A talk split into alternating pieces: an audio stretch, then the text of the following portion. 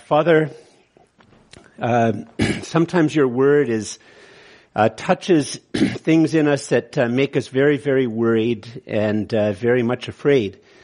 And Father, we're going to be looking at a text today and over the next few days that would be one of those texts that triggers within us deep worries and concerns and fears about ourselves, about you, about, well, just about ourselves and about you and about the world. And so, Father, we ask that the Holy Spirit would move with might and power and deep conviction upon us as we look at this text. We thank you, Father, that you speak to us, that you love us, that you sent Jesus to die upon the cross for us, that you desire that we be restored to you.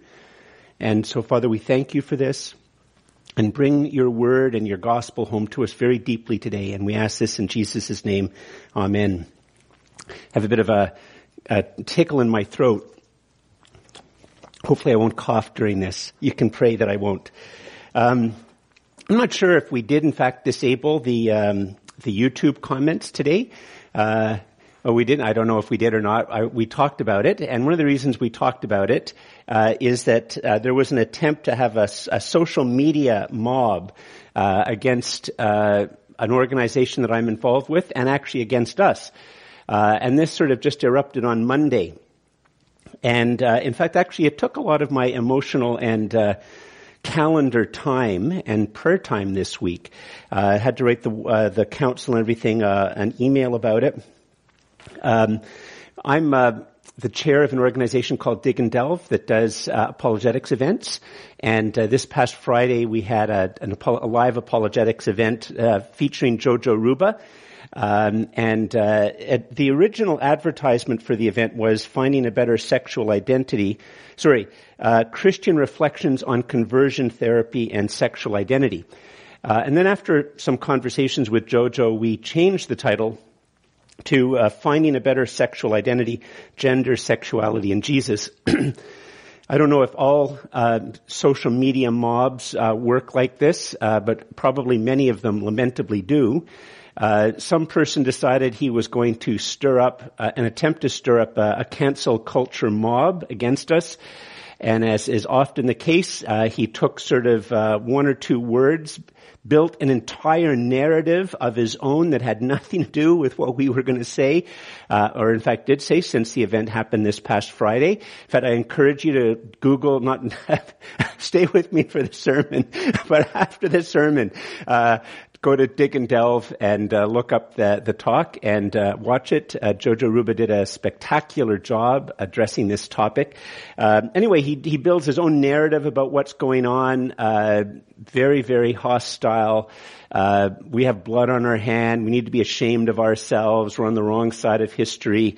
Tried to mobilize some other people. Named the different sponsors. Tried to get all of the sponsors, every one of the sponsors, to cancel the event. And anyway, it was an interesting week. On Monday, it sort of exploded in a small way, and I wasn't sure if that was going to be something that would escalate, or whether it would fizzle, or whether it would stay around the same level. Thanks be to God, it didn't escalate into the thousands or anything like that, but it still is hard and was hard for some of the sponsors, because they literally did want to punish and try to have people be... maybe even businesses closed over it. It was very, very serious. And I mention this because it's not the case. I mean, sometimes life can be very, very hard. This ended up not being that hard. And on the scale of things going on in the world, gosh, this is just like a teensy-weensy little thing in the scale of things that are going on in the world. And maybe even in the scale of some of the things that are going on in your own lives, it's a very, very tiny thing. We're thankful God answered prayer in this case, and it continued on, has caused some trouble, we didn't cancel. And we didn't withdraw our sponsorship, and we're going to continue to speak about these types of issues. But sometimes life can be very, very hard. And how do you live? How do you pray in times when it is very, very hard? We're going to walk through one of the most difficult books in the Bible, the Book of Lamentations. It's a very, very, very difficult book. In fact, when I was looking at reading it very carefully now, because I'm preaching on it, and I'll point this out when it almost looks like a book that one of God's enemies wrote. It sometimes feels when you're reading it as if you're reading a deconversion blog or story, if you know what those are, how people have now seen the light, so to speak, and they've given up on the Christian faith. And in some ways, it almost sounds like one of those blogs, yet it's in the Bible. And it talks about suffering. It talks about very, very profound suffering, and it will have, I don't think it is, some very disturbing images, even images of cannibalism, believe it or not, when we go through the 5 chapters. We're just going to go through chapter 1. And here's one of the problems that we have when we approach this book. And here we're going to have, Andrew's going to put up an image, so you'll hear my voice and you're going to see an image.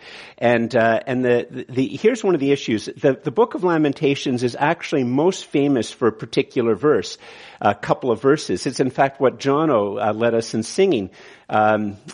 Great is thy faithfulness. Great is thy faithfulness, O Lord. You know, your mercies are new every morning. Great is thy faithfulness. The steadfast love of the Lord never faileth. Your goodness never comes to an end. That comes from the Book of Lamentations. And usually when you see that quote, you see it with an image, something like what you're seeing right here, hopefully on the screen right now. You see something which is somewhere we'd all like to go.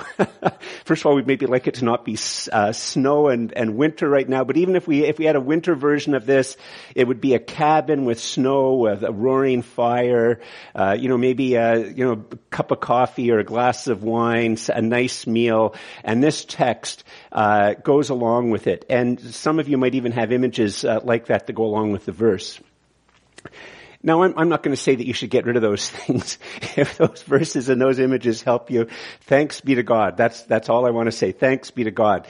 But part of the problem is that for most of us, life isn't like that all of the time, and it can almost create a type of a romanticism about a romantic spirit, and I'm using it not in terms of romantic love, but that the movement of romanticism is if everything can be good and well in the world, and there's a way to manage the world and control the world and wrestle and tackle the world, so that everything is just hunky-dory, and there's just pleasure, there's just peace, there's just contentment.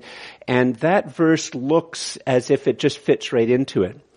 But Andrew's going to put up another image right now, and this is really the image you need to have in your mind when you read the Book of Lamentations. In fact, it might even be helpful, because I'm going to encourage you to read all 5 chapters over this coming week. In fact, one of the things I really love is when you read the 5 chapters, if you have questions, comments, things you'd like me to address, send me an email.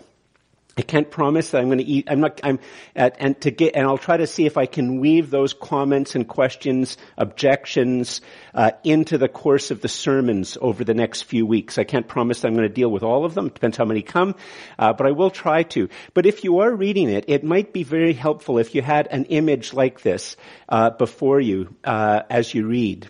A city in ruins. Because the fact of the matter is, that is really how, that would actually be a far better thing to have.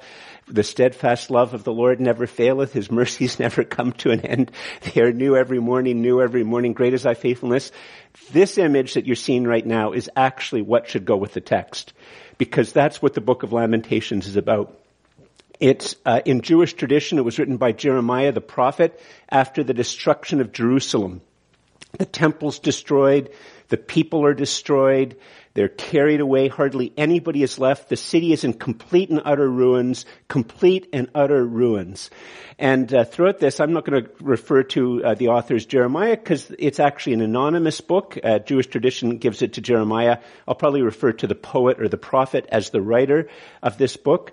But this book is written after the destruction of Jerusalem, amidst the ruins, and by the end of the poem, the poet is still in the ruins. And it's talking to God in the midst of ruins. That's what this book is about, talking to God in the midst of ruins. So, let's look at the text. And it's Lamentations chapter 1. It's sort of almost immediately in the beginning, at the middle of your Bibles, just slightly to the right of the middle of your Bibles. And here's how it goes. We're going to read through it. It's 22 verses. We'll read. I'll make a couple little comments as I read it, and then we're going to just sort of try to reflect upon it a little bit. And here's how it goes. How lonely sits the city that was full of people. How like a widow has she become. She who was great among the nations, she who was a princess among the provinces, has become a slave. Now, just before I read any farther, our Jewish friends, this is a very important book to our Jewish friends. I'll talk about this more in one of the following weeks. But there's the Jewish people believe that the first and second temples were destroyed on the same day, obviously separated by about 650 years. And that not only that, there's several other key things in Jewish history that all got destroyed on the same day. And in the month of July is a day in the Jewish liturgical calendar to remember these acts of destruction. And it's a day of fasting for Jewish people. And in that day of fasting, they recite the entire Book of Lamentations. For those of you who are from a bit of a more traditional Anglican background, the Jewish people actually do something very similar to what Christians do on Maundy Thursday. I found it very odd at first, but after a while, the Maundy Thursday service, back when we still owned a church building, was my favorite church service of the year in an odd way. But what happens is Maundy Thursday is the day that Jesus institutes the Last Supper. And after the Last Supper, he goes to the Garden of Gethsemane, and in the Garden of Gethsemane, he prays, of course, with his disciples, and then the soldiers come and capture him. The next day, he dies on the cross. And that day, Maundy Thursday, in the service in the evening, we remember both the institution of the Lord's Supper and we remember Jesus' capture. That's how the service ends. And the way the service ends is that while usually something like Psalm 22 or Psalm 51 or some other lament psalm is being read slowly, all of the decorations of the church are removed. All of the decorations, anything that looks nice, is removed from the church, the worship area. And as the articles that look nice and fine and beautiful are removed, the church gets darker and darker and darker, and the service ends in complete and utter darkness and silence. And it symbolizes or tries to help us to enter into this, the darkness having now got hold of Jesus in its attempt to extinguish the light. And our Jewish friends have a similar type of thing for those in their synagogue services for this very solemn day in the Jewish calendar, where they remember these many acts of destruction.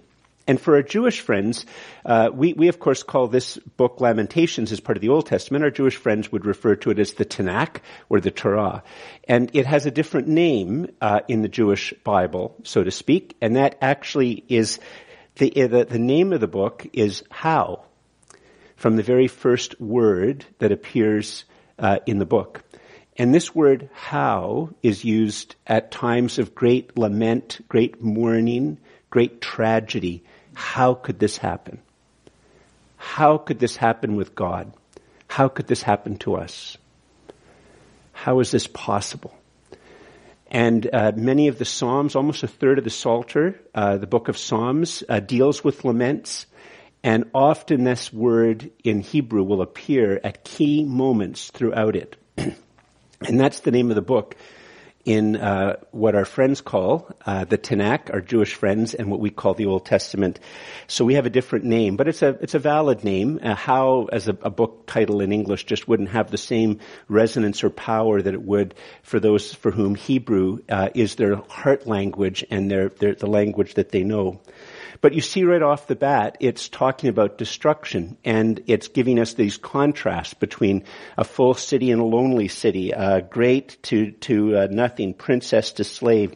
Verse 2, it continues. She, now referring to the city, weeps bitterly in the night with tears on her cheeks. Among all her lovers, she has none to comfort her. All her friends have dealt treacherously with her. They have become her enemies. Judah has gone into exile because of affliction and hard servitude. She dwells now among the nations, but finds no resting place. Her pursuers have all overtaken her in the midst of her distress. Now just sort of pause here, just to make sure you understand the great tragedy which is being described. To go among the nations, I mean, I jokingly say, I'm looking forward to being able to travel. I'm looking forward to maybe being able to go across the border or go somewhere else, to go among the nations. This is describing homelessness. This is describing the fact that the people have now scattered. It would be, not to make it too scary for you, but for those who have families, it's as if some great tragedy happens. Imagine a movie, and in the midst of the movie, one child goes somewhere else, another child goes somewhere else, the wife goes somewhere else, the husband goes somewhere else, the entire family is scattered, and you don't know where they are. And all around you is ruins, and around the ruins are enemies. And your lovers, and your counselors, and your strong towers of defense are all now ignoring you, or in fact gloating over you, and are being revealed as having never loved you or cared for you, that they've always just used you. Verse 4, the roads to Zion, this is another name. I'll talk about this probably in one of the next sermons, about the significance of some of these names. But we're once again still talking about the same group of people, the same city. The roads to Zion mourn, for none come to the festival. All her gates are desolate. Her priests groan. Her virgins have been afflicted, and she herself suffers bitterly.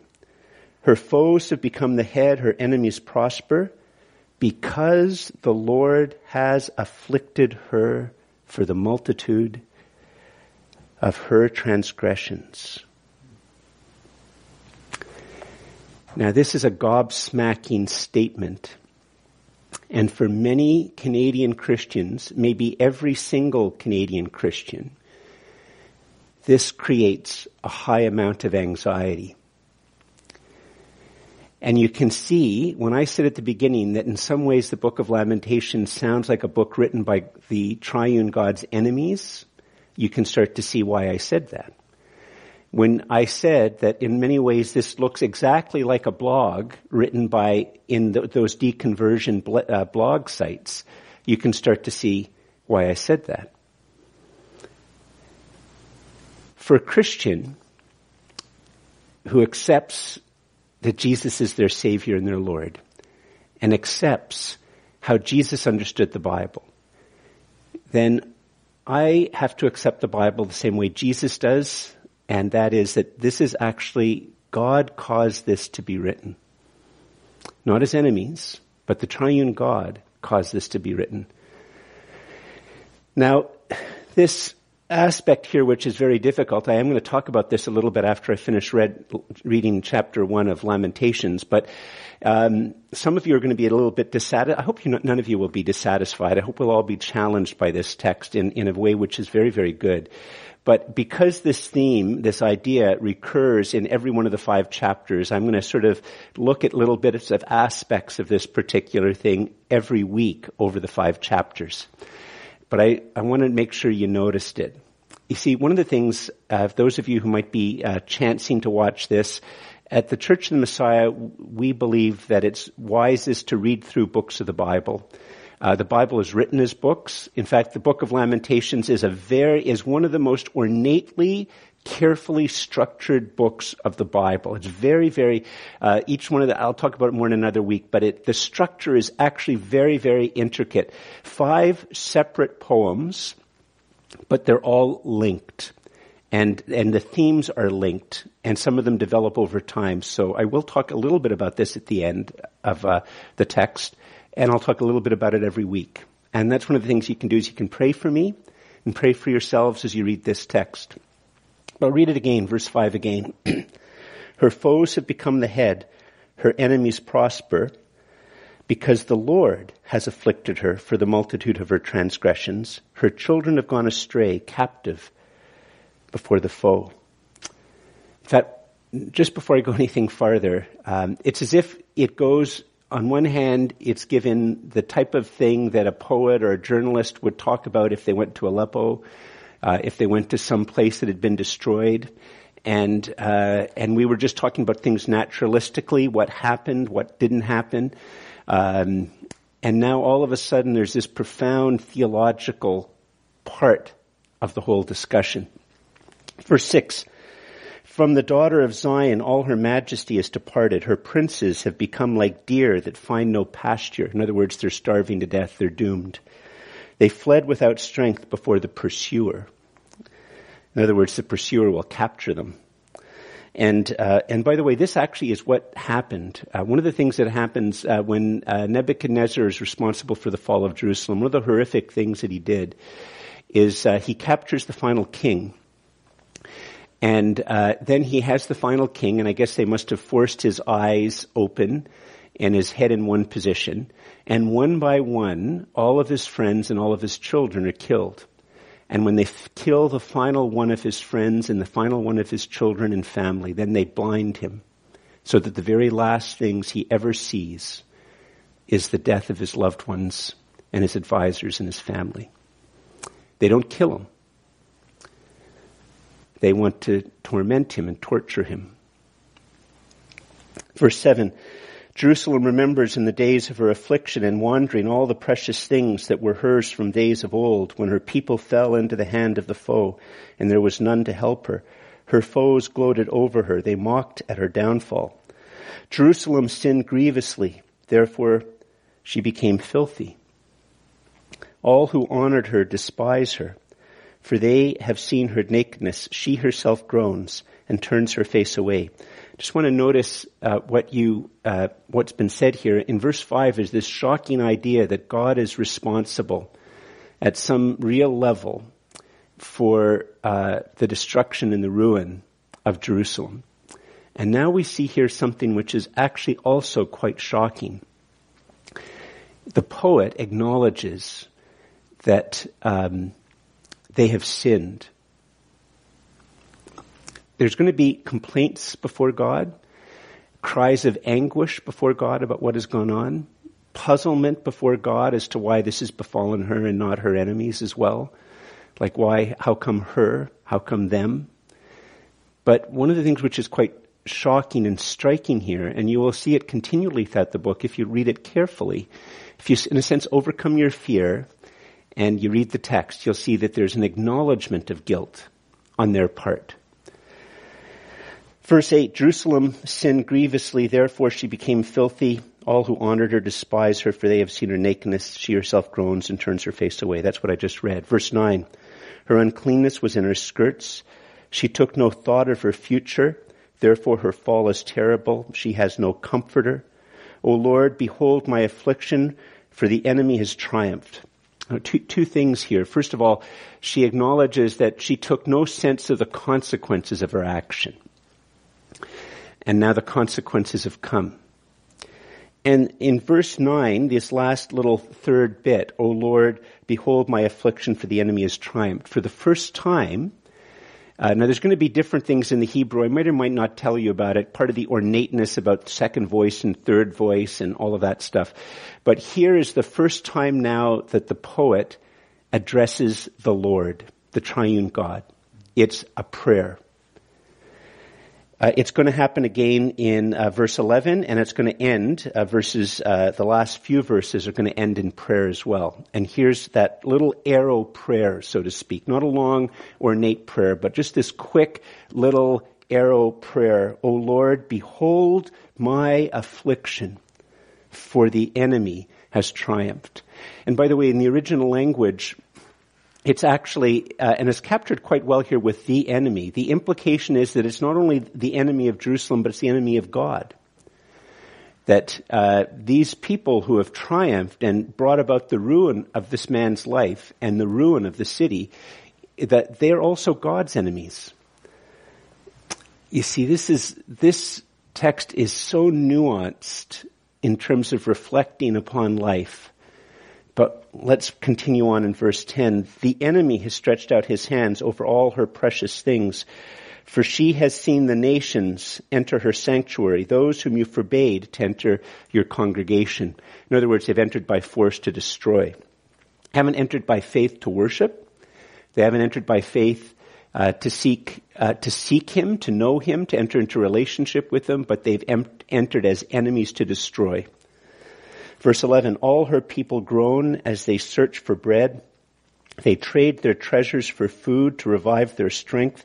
And here's now the second prayer. It's a little arrow prayer. I use it in terms of it's just this quick one shot up to God, looking to the Lord, talking now not to people around, not to himself or herself. It could have been written by a woman, but looking right to God and says, Lord, O Lord, look, O Lord, and see, for I am despised. Verse 12, is it nothing to you, all you who pass by? Look and see if there is any sorrow like my sorrow, which was brought upon me, which the Lord inflicted on the day of his fierce anger. From on high, he sent fire into my bones. He made it descend. He spread a net for my feet. He turned me back. He has left me stunned, faint all the day long. My transgressions were bound into a yoke by his hand. They were fastened together. They were set upon my neck. He caused my strength to fail. The Lord gave me into the hands of those whom I cannot withstand. The Lord rejected all my mighty men in my midst. He summoned an assembly against me to crush my young men. The Lord has trodden as in a winepress the virgin daughter of Judah. For these things I weep. My eyes flow with tears. For a comforter is far from me, one to revive my spirit. My children are desolate, for the enemy has prevailed. It does sound a little bit, doesn't it, apart from the prayers, as if it's written by one of the Lord's enemies rather than the Lord? I mean, the poet, and now included by the Lord in his word, the Lord being the ultimate writer of this scripture. Verse 17, Zion stretches out her hands, but there is none to comfort her. The Lord has commanded against Jacob that his neighbors should be his foes. Jerusalem has become a filthy thing among them. The Lord is in the right. Isn't that shocking? Does this show that the writer's a bit of a masochist? I mean, I guess some might say that. It shows a type of masochism, a type of doormat type of mentality. One of those types of ideas that we rebel against in our culture because we are to be the master of our fate. We are to be the master of our castle. We are to be the master of our circumstances. And anything which does not encourage us to be the master of our karma, the master of our destiny, the master of our salvation, the master of our marriages, the master of our wealth is looked down upon. It's to deny this idea that there's these techniques, these ways of handling and managing yourself, your emotions, your fears, your vision of the future, your children, your family, your job, your neighborhood, your country, the weather, the movement of the stars. Oh, one moment. As soon as I say that, we start to realize maybe there's a problem with this view. And maybe part of the problem, you see, here's one of the things which I'm going to suggest. The problem we have with the Bible is that it's too realistic. We think we are realistic, and that when we read the Bible, we're reading something which is unrealistic. But what actually is the case is that the Bible is too realistic for us who dwell amongst delusions and illusions and fantasies of our greatness and of our mastery. And because we constantly are consumed with illusions, delusions, and lies, we, in our arrogance, think that when we come upon the Bible, we are reading something which is not in the real world. But the fact of the matter is that the Bible is vastly too realistic for most of us to handle, including myself. You see, that's one of the reasons, friends, that, you know, for me, you begin with the gospel, you begin with Jesus and what he has done for you and how he has dealt with that which keeps you far from him, and he has done that which makes you right with him. And it's, in a sense, in a very, very real and powerful sense, that it's the gospel which is to grip us and to start to give us a bit of a comfort to go and look at these very, very difficult texts which describe the reality of who we are at the level of our heart, in the context of the triune God and the real world, not the fantasy world that we keep trying to impose upon the real world. Verse 18 again, the Lord is in the right, for I have rebelled against his word. But hear, all you peoples, and see my suffering. My young women and my young men have gone into captivity. I called to my lovers, but they deceived me. My priests and elders perished in the city while they sought food to revive their strength. This poem closes with prayer. Verses 20, 21, and 22 closes with prayer.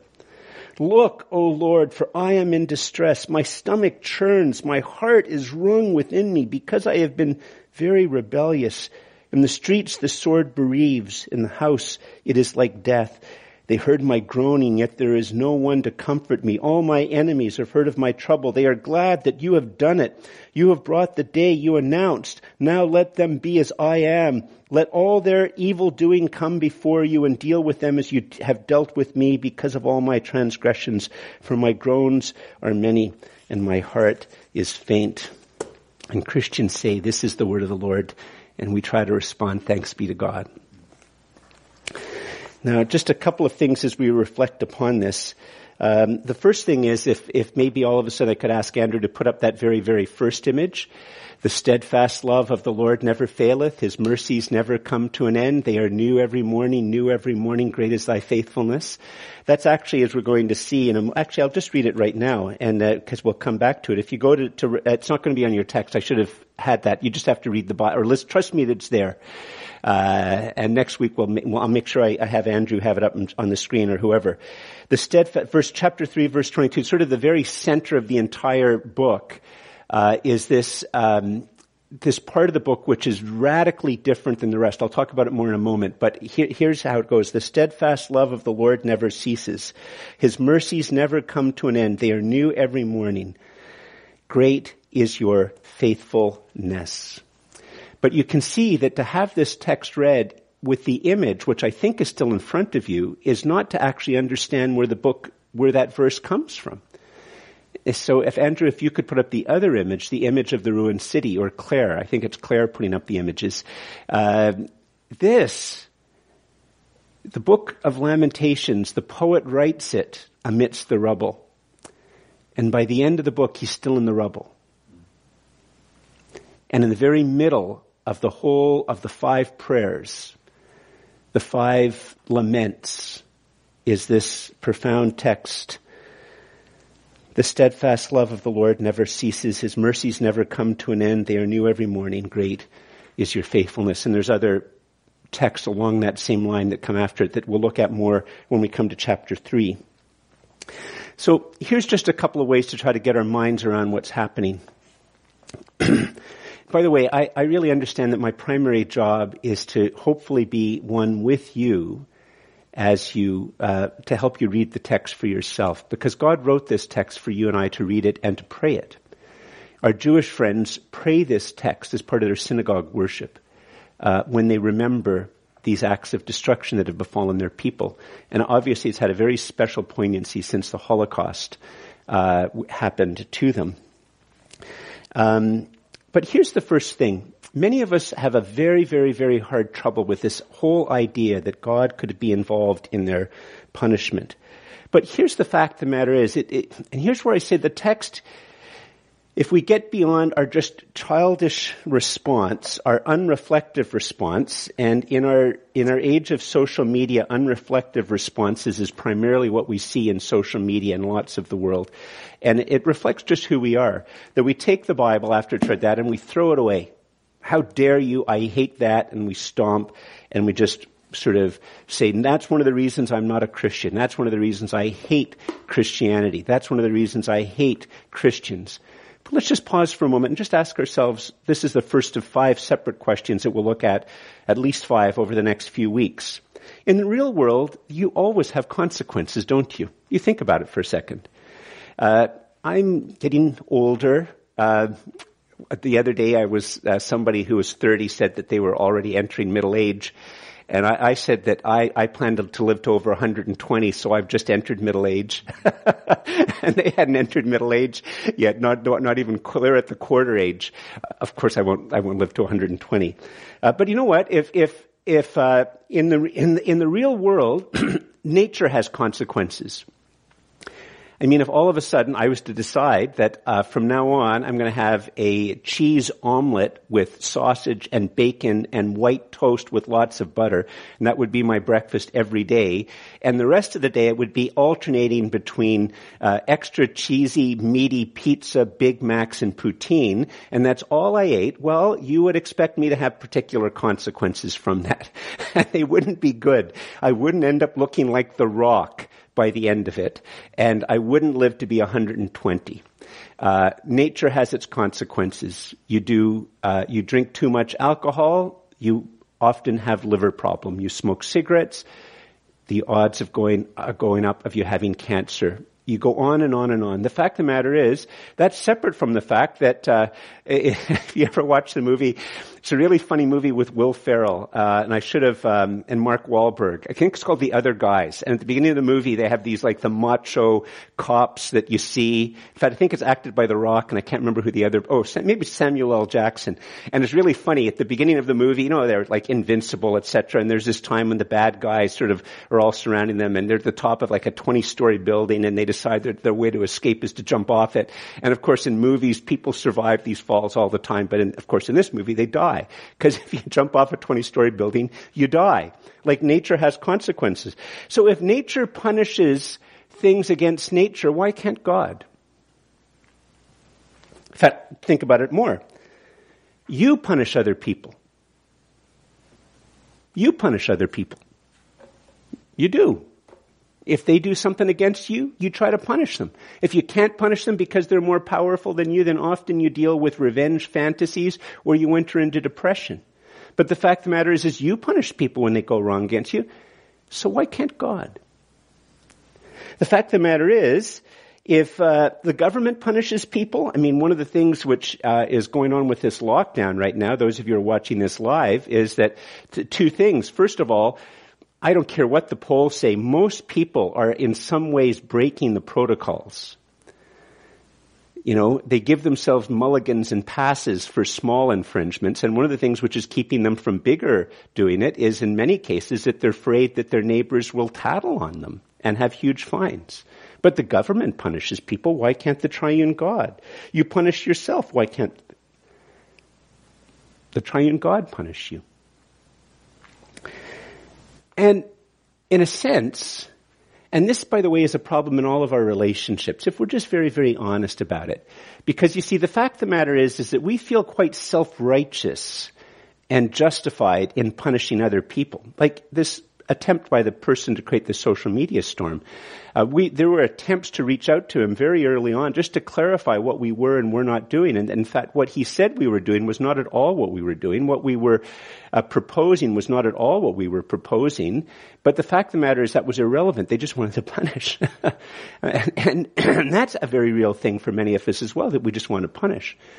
But one of the main problems, whether it's with friends, whether it's in families, whether it's in workplaces, whether it's in societies, that we want to have a different standard applied to ourselves or our buddies than we apply to our enemies or those who are standing in the way of what we want.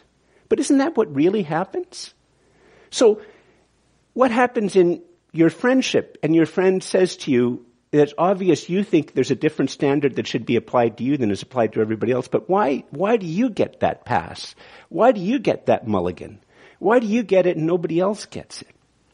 Like, isn't that just part of the normal life? And if that's what normal life is, in fact, if you think about it for a second, we in fact encourage people to punish.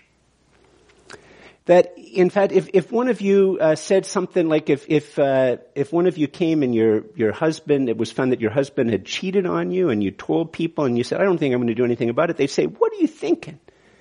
What are you thinking? You're going to let him do that and not have him have any consequences? So if it's all right for us to think and talk that way, why is it not right for God, the triune God? Why is it that you think you get a pass? But you think about it for a second. By the way, this goes on with in Islam, in all of the Eastern religions, in paganism. There's always consequences. So whether you're a naturalist and just think there's the natural order and nothing else, whether you believe there is some type of Eastern religion and there's karma and consequences, whether you're a Muslim and you believe there's some type of, you know, in that particular case, Allah can just sort of do whatever Allah wants. There doesn't even have to be a reason. He can just do it. But that leads us to our second thing. What do you do in the midst of these consequences? Where can you go? Now, one of the things that where do you go? Like, if you think about it, there's nothing I can do when nature, when I violate things. If I jump off a building, there's nowhere I can appeal to in terms of having violated it. And if it turns out that 5 years after my diet of extra cheesy omelets with lots of bacon and sausage and white toast buttered and a diet of extra cheesy meat lovers, pizza, Big Macs, double Big Macs or even better, and poutine, can I appeal to biology for help? Like, there's nothing I can do. There's nowhere that I can appeal to the natural order. Excuse me. In a sense, there's nowhere to appeal with karma. There's nowhere to appeal even with Allah. Where do you go? See, the fact of the matter is that what is one of the things which we find so surprising about the text is that not only have they admitted that they have done wrong and they are experiencing God's punishment, and they're admitting this in the midst of the ruins. They didn't admit it while they thought they could get by with no consequences. They didn't admit it when they thought that their solution was to go to more lovers or more idols. But now that everything has been destroyed, they cry out to God and they realize that where else can you go? You see, the fact of the matter is that in the biblical worldview, the rightness of God is both the source of punishment, but also is our only hope in the midst of the ruins. Think about it for a second. You can't appeal to nature. You can't appeal to Allah. You can't appeal to, at the end of the day, in Eastern religions or in Buddhism, there's nowhere to appeal to. There's not even a God. And at the end of the day, even within Hinduism, obviously in lived Hinduism, because it's too hard for us to live this emotionally and psychologically, you can appeal to the different gods and goddesses within the broader, more popular type of Hinduism. But at a philosophical level, in a sense, there is no one to appeal to. But in Christianity, in the triune God, the Father, the Son, and the Holy Spirit, love and goodness from all eternity, the other from all eternity, yet just one God. The very, very rightness and justice and goodness of God, which is the source ultimately of us ignoring his warnings, thinking there are no consequences, and someday there finally is consequences. That very same God's character is also the source of our hope. See, that's why the poet can pray, Lord, look. Lord, remember. Lord, note. They are in the midst of the ruins, both not hiding at all or pretending that the real world isn't the real world. They are fully and utterly in the real world, and in the real world there is in fact a God who is just and right and desires rightness, and is the only one who can restore rightness. And that's why it's part of the wonder of the whole book is that it's the importance of the story. One of the problems that Christians have is that we read the Bible as if it's just a series of quotes. But in fact, it's not the steadfast love of the Lord never faileth. It's not just a quote to put on our fridge. It's part of the middle of the whole book. It's as the poet is beginning to call out to the Lord, remembering who the Lord is, that he is the one, only he is right. He tolerates no evil. He tolerates no injustice. He tolerates none of that. He is only good. He has punished us because we have violated that, and now we call out to him because he is the only hope we have in the midst of it, but he is a God who hears. And for us as Christians, we see this because the Book of Lamentations is part of a bigger story. For us, we see that in the bigger story that this true and greater mercy, The steadfast love of the Lord never faileth. His mercies never come to an end. They are new every morning. They are new every morning. That this great promise in the middle of the Book of Lamentations, for the writer, all he could do is two types of things. The poet could both look back at the Exodus and about God's defeat of Midian and God's defeat of the Persian Empire. And at the same time, I guess that's sort of the future. He hasn't defeated the Persian Empire when this is being written. I got that out of order.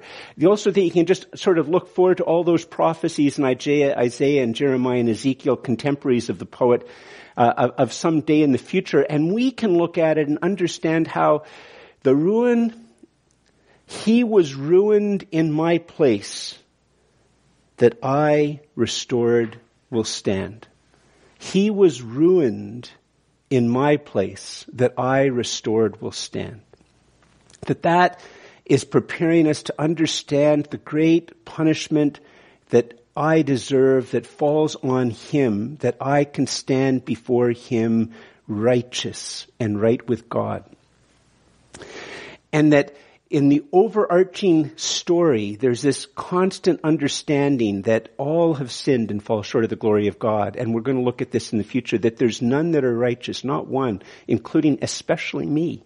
But in the overarching story of the Bible, God creates everything good, human beings desiring to be like God, to give themselves passes, to take his place. They bring evil and destruction and ruin into the world. And then God begins to promise that he will restore what human beings cannot restore. And this Book of Lamentations comes within that part, looking to Jesus. And Jesus has come, and the ruin that I deserve and you deserve is laid on him, so that I, restored to God, might stand. And now we live in the already not yet, that on one level this is true of everyone who puts their faith and trust in Jesus, that Jesus will never let you go. That your faith, your hope is not how strong your grip is on him, because your grip, if it's at all like me, there will be times your grip completely and utterly lets go, but he will never lose his grip of you. Even if you are hearing this in the midst of the ruins of your finances, the ruins of your family, the ruins of your emotions, the fact of the matter is at some point in time, the final word, earthly word about you will be ruined, because you will die, as will I. But the story continues, which is why we had the Book of Revelation read, is at the end, is there will be a new heaven and a new earth. All tears will be wiped away. All justice will be final. And we will stand before the throne, not because we were particularly righteous ourselves, but because of the Lamb who was slain, who has made us righteous. Because the ruin that I deserved was laid on him, that I in him restored might be to stand before the presence of the triune God for all eternity. And that can be the final word about you. If you are in Christ, that is the final word about you. If you are not yet in Christ, that can be the final word about you. So just as we close, I've already gone longer than I intended. One of the wonderful things, we'll look at this every week, is you can say this to God. And that's one of the hopeful things that you can have by the Book of Lamentations. It's one of the reasons why it's not helpful for us to only have the pleasant images on the magnets. And then you almost feel as if you can't bring this complaint and anger and puzzlement to God. Like, where can you go? But Lamentation shows you that you can say this to God. Pour out your heart to him. And we'll look at more of that in the weeks to come. Let's close our eyes in prayer. Lord, we ask that you bring your word home to us. We ask that you bring the gospel home to us. If there are any here who have not yet given their lives to Jesus, we ask that this would be the day that they call out to you and say, Lord, be my Savior. I thank you that the ruin that I deserved has been laid upon you. All the ruin of my past, my present, my future has been laid on you, that I might be restored to you and stand before you forever as your child, your loved and beloved child. And so, Father, we ask that you help us to be more gripped with the gospel, that you help us to be more honest in our prayers. And we ask, Father, that you help us to pray for our city and for the world, to not look down upon the world as we pray, but as we see the hard parts of the world, that would cause us to call out in prayer for them. And all these things we ask in the name of Jesus, your Son and our Savior. Amen.